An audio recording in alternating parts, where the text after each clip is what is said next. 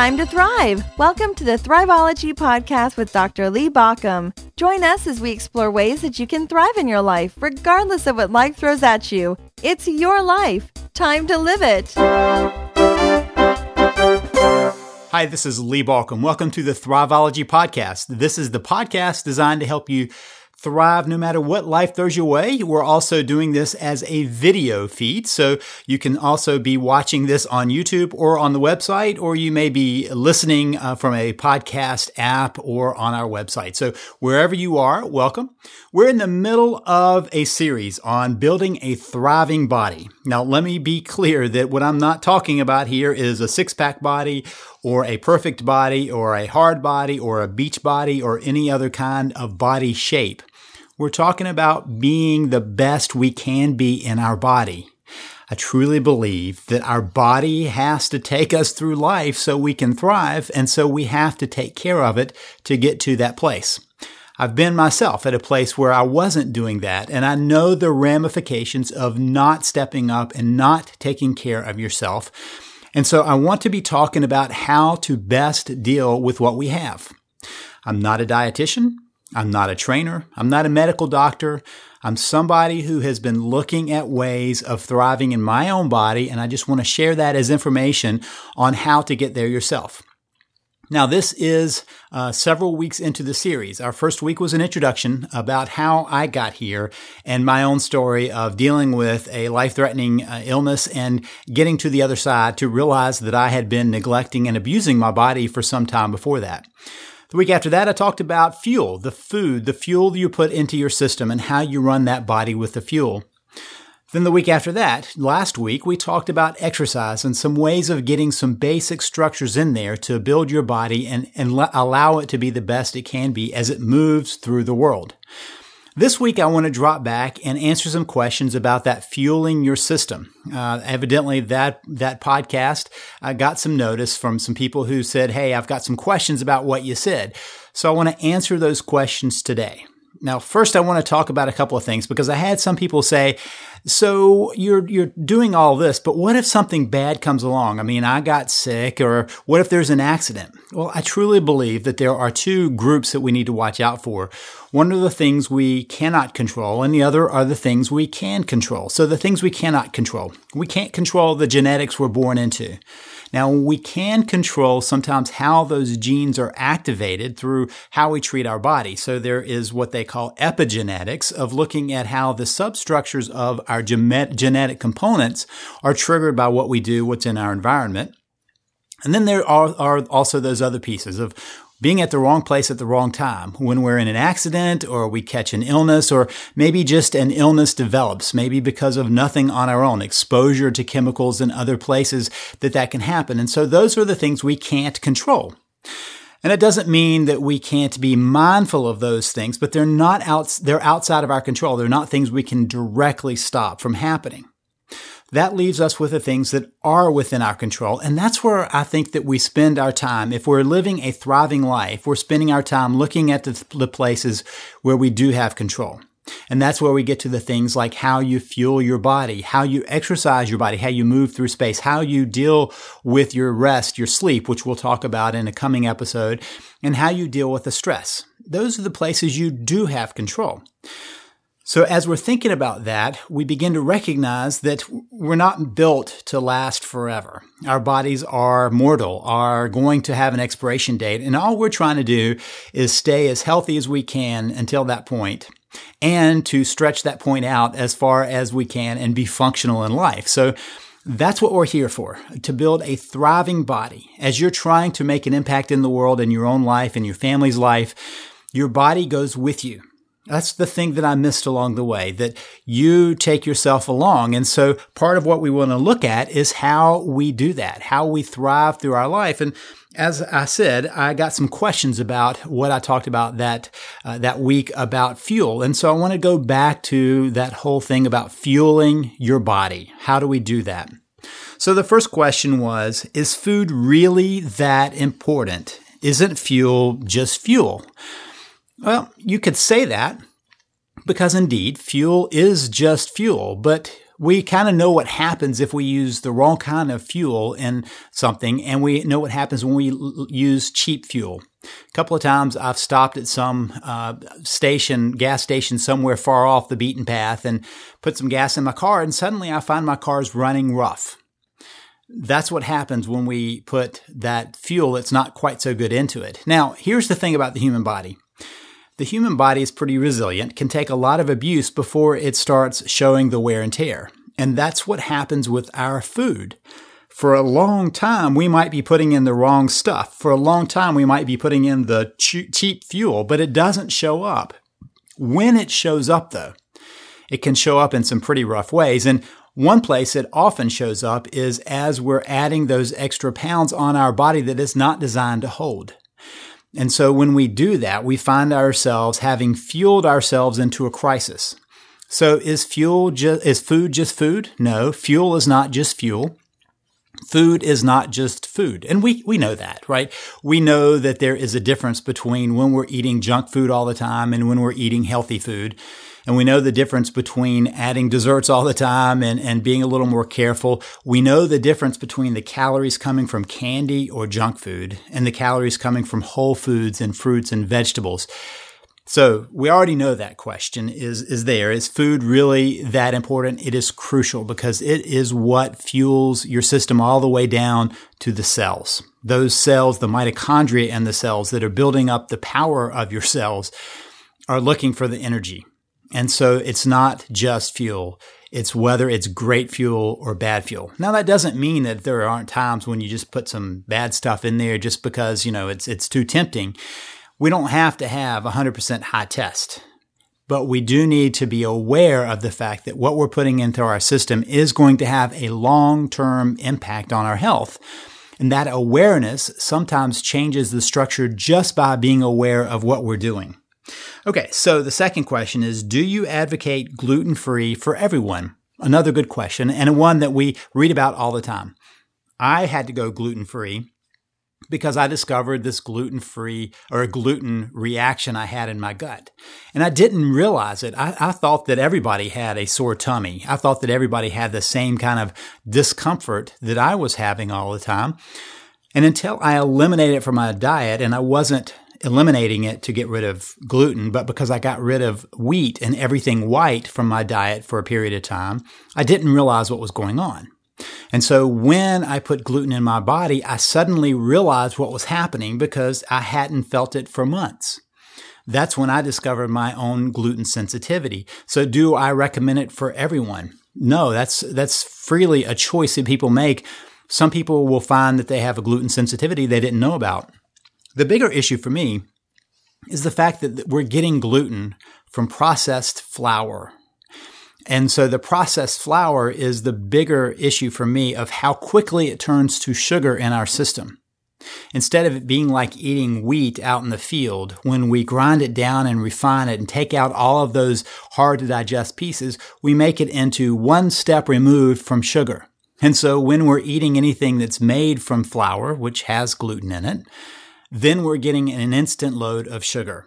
Gluten is simply a substance in that flour that it holds the bread together, or it holds the dough together, the pasta together. It's kind of the, the, the gluten is the kind of the holder, the cement in there, the protein structure in there. I am more concerned about what it's in, the flour, for other people. For myself, I'm as equally concerned with the reaction I have now, let's go. That kind of brings us to the, the third question, which was lots of people say gluten is not an issue except for celiacs. It is true that there is some controversy around whether gluten makes that big of a difference or not. So I can only tell you from my personal and, and familial experience, watching my family go through it and the experience of people I've known. There are lots of researchers who believe that celiacs is kind of the, the far end of a spectrum of sensitivity.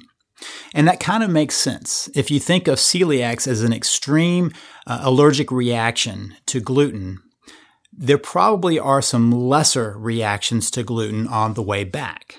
Just like there are lesser reactions to other allergens that we all have. So now there's a lot of research showing that it is a spectrum. And the spectrum is from people who have no reactivity to people who have celiacs and are in life threatening situations when they con- come in contact with gluten. I'm not that point. If I get gluten into my diet, I just feel bad. My stomach hurts. But I watch other people who have that, the celiacs reaction where it really is life threatening. And I've watched in my family where people are even more reactive than I am and others are less reactive. My wife and I both went gluten free about the same time. She had no difference whether she was eating flour or not, eating bread or not. My father and my mother went gluten free. My father can eat bread and has no reaction. My mother has a strong reaction. So there is a genetic piece in there. I truly believe that in my family, we have a gene that is about having some reaction to gluten. So um, I don't agree with those just from my own history and watching those around me. That it's either you have celiacs or gluten is no big deal. Now, there are a lot of people jumping on the gluten free bandwagon that maybe you're doing it for health reasons, for other health reasons, and that's great. That's fine to do.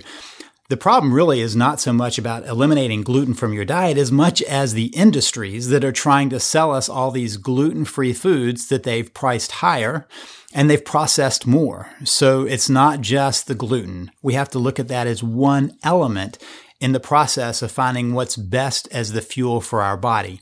I don't believe that gluten is a problem for everybody, but it is certainly a problem for me. And I also believe that there is some evidence that shows that the reason is the way we've cultivated flour. Now flour wheat, wheat is far from what it would have been for our ancient ancestors when they first started eating that. Okay, so the next question is carbs are not the problem. It is the calories, and we need carbs for energy. Now, I've heard this a lot from people because I really decided that the fuel, my major fuel source, needed to come from fat in my diet, not carbs. And so I eat a pretty, pretty low carb diet. Not everybody wants to do that. That's fine. But I think we're beyond the myth of carb loading as being the way to do it. I believe that uh, carbs are part of the problem, not the only problem. There is a calorie issue. At some point, you can only process so many calories in your body. The problem is how many of those calories are carb in our diet. We overwhelm our system with carbs. What happens with carbs? Well, they're immediately converted into sugar in our system, at least the simple carbs that we tend to get in our diet. There are complex carbs, which is a little different, has much more of an effort in our body to process down. But generally, when we're eating carbs these days, we're eating simple carbs and our body gets a super shot of sugar and the sugar spikes up and then you begin to watch the cycle of carbs where you eat something, your blood sugar goes up, and then because it, it processes it and your body tries to cope with that blood sugar, it drops back down to a low point, which leads to a craving for more carbs, and up we go and down we go. And we watch that in the lives of people on an everyday basis. Think about what happens when you eat a carb laden breakfast, maybe waffles or pancakes or even cereals, some, some sugary cereals. And you, you realize that at mid morning, you're hungry and you're tired and you th- feel lethargic. That has nothing to do, or might not have as much to do with the sleep the night before as what you ate for breakfast. Or how about that mid-afternoon lull where you just can't, don't feel like you can keep your eyes open. And then you think back and realize that at lunch you had a pasta dish or a big sandwich or something that was very heavily carb laden. Maybe you went to the Mexican restaurant and, and really took some carbs in.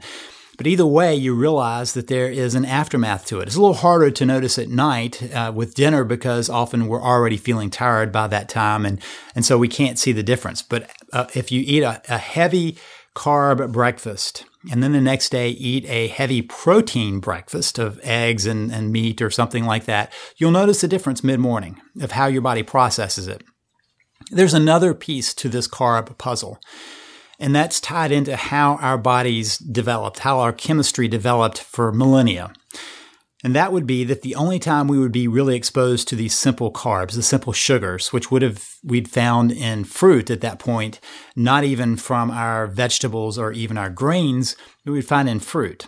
Well, when do we find fruit in our diet? It's always at the end of the growing season, right before food gets a little more scarce. And so sugar in our body is a signal for our body to store any extra calories it can uh, to store it up for the cold months. And so sometimes our bodies kind of go into kind of a, a, little bit of a hibernation and it's not even burning its calories as efficiently as it could because the sugar's there and that means store up. And so what ends up happening is that we are in a constant cycle of storing up in our system, of storing those extra calories in our system. And we know what happens with those stored calories. They're stored as extra uh, padding, extra fat in our, our system. Uh, and that has its own ramifications for our health. So carbs, they are a part of our diet. Complex carbs are a better part of our diet, but either way, I think that we have been uh, raised and taught that carbs are not as big of a deal as I think they really are for our system. So are carbs just neutral? No. Should they be our primary source of energy? I believe not. Uh, I believe that uh, our adaptation to lots of carbs is for our body to get used to trying to burn them rather than being much more efficient in the fat burning uh, arena of where our body is actually turning to fat to use as an energy source. Okay. So the next question was, so are you are one of those cavemen people all about paleo. Isn't that a fad? Well, first, let's talk about the fad piece. What we're really trying to do is move back for those who are in favor of kind of eating that whole food method of moving back to the way we would have eaten for millennia ago. And so it's not so much a fad now as returning to uh, as similar as we can back then. And the fact is that our ancestors, if they did not die from um, from a, a, an infection or an illness or they did not die as in childbirth or in giving birth, they could live to an older age. And so when we t- people come up and say, well, you know, you, you can't believe that because the uh, the normal age expectation then was like 35 or 45. What they're miscalculating is if I cut myself and got an infection, there was no way of treating it. And I'm not ready to give up modern medicine. Uh, if I got an illness, there's no way of treating it. And so now you start noticing these trends. If somebody dies um, as an infant, which was very common then, then that kind of balances out with somebody who is much older. And so while the mean of the age might have been much younger than it is now, those who were able to move through and avoid death in uh, child being a child or childbearing or from illness or infection that could now be treated actually lived a long time and a healthy time so we're trying to get back to the time where we're bringing in our modern medicine, but we're also aware of how our health has become affected by modern life. And processed food tends to be one of those big things. If we look around the world at what happens when processed American Western food comes into cultures, they tend to start having problems with illnesses and diseases that they never had before. And so the paleo group, if you put that under a big umbrella, is trying to get back to eating whole foods, eating more healthy foods and less processed foods. And, and for that, I am certainly in favor.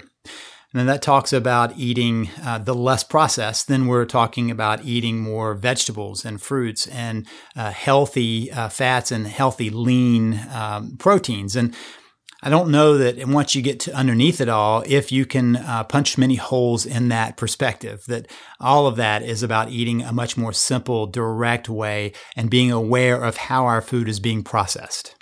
Um, so yes, in terms of do I see uh, my diet uh, and under one rubric, it's much more a paleo diet. But let me also say that there are those who are very, very strict in paleo and those who believe that what you're really shooting for is about an 80% correct, 80 to 85%, and then it'll take care of itself. I'm not as strict as some others I know.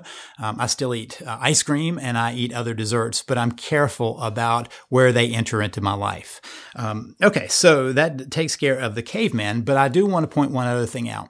The paleo diet was not one diet, but lots of different diets scattered around the world. And so if you use that as a rubric, it's possible to be vegetarian or many other ways of eating that are still under the paleo rubric when you get away from the processed foods that we tend to overindulge in and get back to the whole foods. And, and so staying with lots of vegetables and some fruits and uh, heavy and, and very healthy fats which include things like coconut oil and avocados and palm oil and um, and some of the other oils that people have uh, felt were were uh, a little dangerous because of um, the industry world, uh, including olive oil. Uh, we what had happened is we got away from the monounsaturated fats for the polyunsaturated fats. Uh, and so if you think about the monosaturated fats, they were the one, the saturated fats are the ones that uh, we find in avocados and palm oil and, um, and, and coconut oil. The polyunsaturated fats are the ones that we find in the seed oils that are sitting uh, for cooking in lots of places. And what we now know is the polyunsaturated fats that we were sold for years as being the healthy choice creates inflammation and damage in our system but the others don't. And so part of that is changing our mentality on what the industry tells us is healthy and finding out what might have been a little more healthy uh, far back in time. Okay, so another question is Is sugar really that addictive? It's a great question. We are surrounded by sugar in ways that our ancestors were, would not have been. Uh, we put sugar into our system on a daily basis and we don't recognize it when we're grabbing a Coke. And oh, by the way, when you grab a diet drink, your body still thinks you're putting sugar in just because of how our brain and our body chemistry acts. And so we're not fooling it. Uh, we think we are, but our body reacts the same way. So now that we're surrounded by sugar, we don't recognize how often we're loading our body up. Our ancestors would not have had as easy an access, and so their craving for sugar would not be spiked every day. But to like the taste of sugar is part of that whole getting what energy we can in our body when foods are rare, when foods are scarce. And so we're kind of rigged up to want that taste. The problem is when we can get it all of the time we begin to build up a tolerance and our body has an insulinic response to sugar unless we overwhelm it.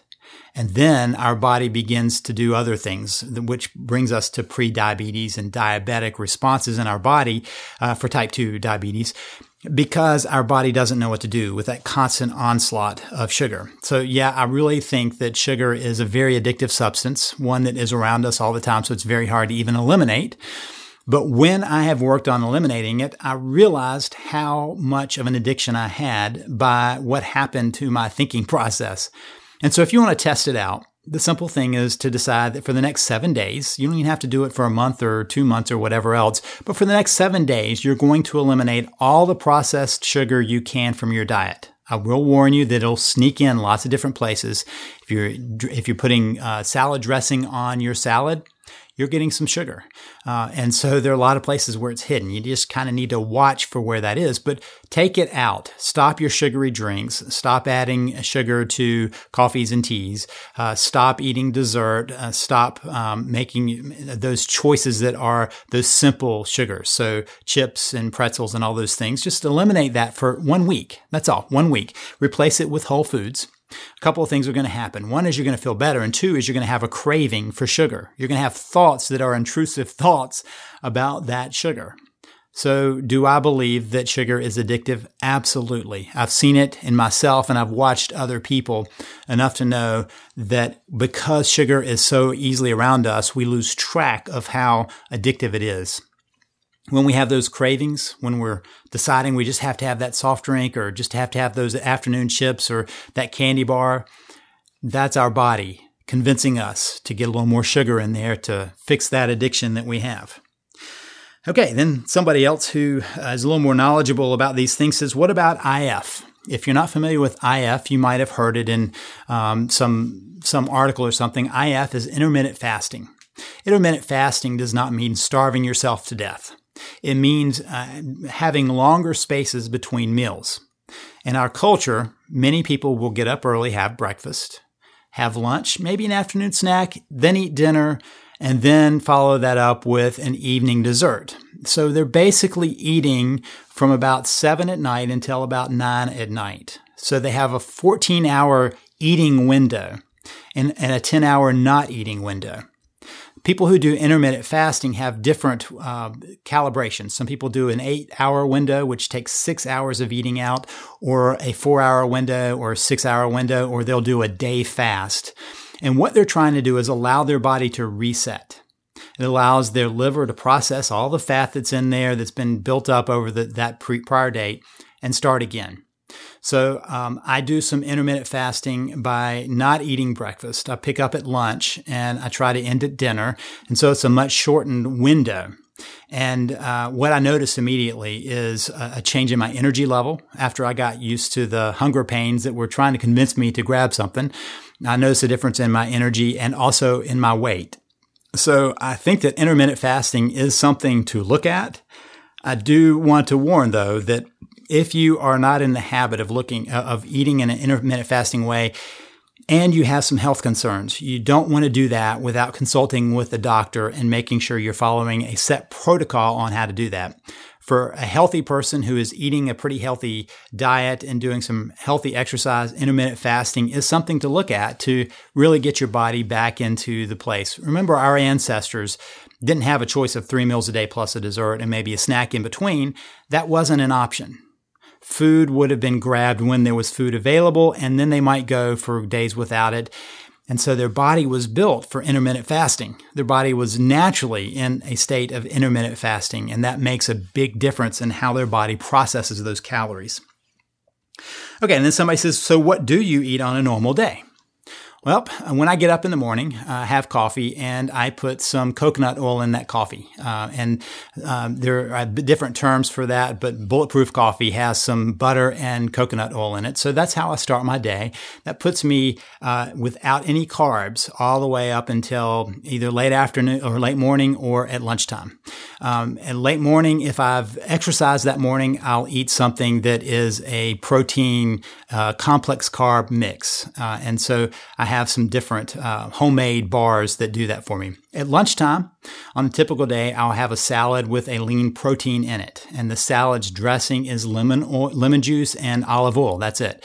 And it's a pretty big salad. Um, and so uh, then I might have some nuts during the day, some uh, mixed nuts that I always try to get in. And at dinner would be a pretty simple meal of, um, of some veggies that are delicious and some fruit and lean protein.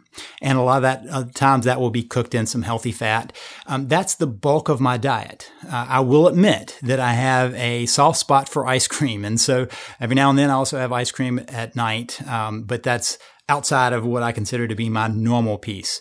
I try to get those two big meals in at lunch and dinner, um, and I make sure that I've avoided uh, some of the bad stuff, some of the processed food.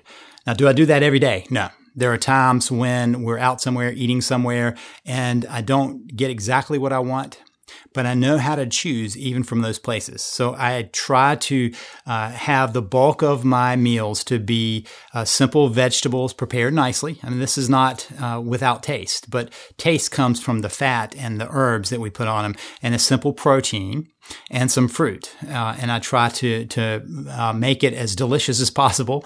Uh, I, I, cook for my family, and so uh, I have no problem doing that. So that's my normal kind of typical day. Somebody said sounds restrictive when they were hearing piece of that.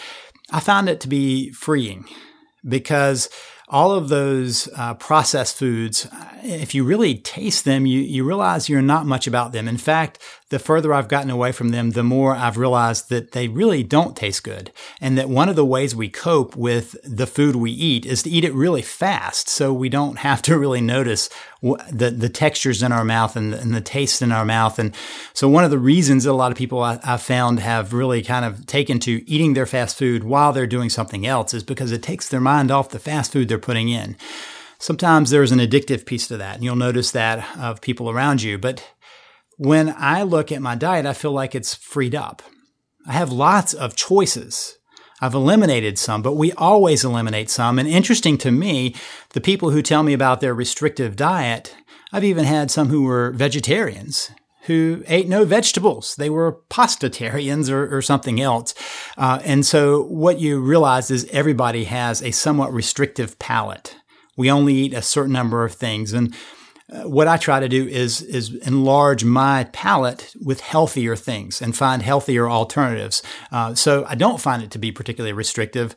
Uh, I do find it to be a different mindset to be thinking about: Am I fueling my system, or am I just grabbing food because I want to put something in and, and alleviate some craving that I have? For me, every time there's an addiction involved, it's restrictive. It's, it's getting you to take something. And so I'm just trying to find a healthier way of fueling my system. Okay. And so then somebody says, I eat out. How can I do that healthily? And what I've discovered is that I can pretty much eat anywhere, anywhere out and find a healthy way of doing it. If we go to an Italian restaurant, I can usually get them to use olive oil and a chicken breast uh, and a salad. That's pretty easy. And when I go to uh, on the road to fast food places, I can generally get meat without a bun or a salad uh, or something that's healthy. And so you do have to make choices. And that's the big thing is making a choice between the easy and quick or the effective and healthy. And sometimes it's not eh, really that big of a difference in the, the how speedy you can do it, but it does take a thoughtfulness and an idea of what you're trying to do. My friend who said to me, I eat to live, I don't live to eat, I think was onto something. But what I realized was I do both, that I really enjoy food, but I want to make sure the food I'm putting in is healthy for me and is nourishing for me and is fueling my body and I'm just inviting people to take that same journey as I did, to discover that your body really does need the fuel that's going to take it through your thriving life. And this is Lee Baucom wishing you a thriving life.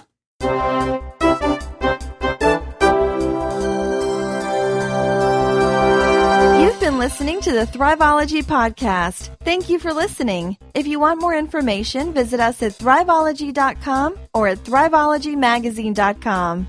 Remember that Thriveology is spelled T H R I V E O L O G Y. It's your life. Time to live it.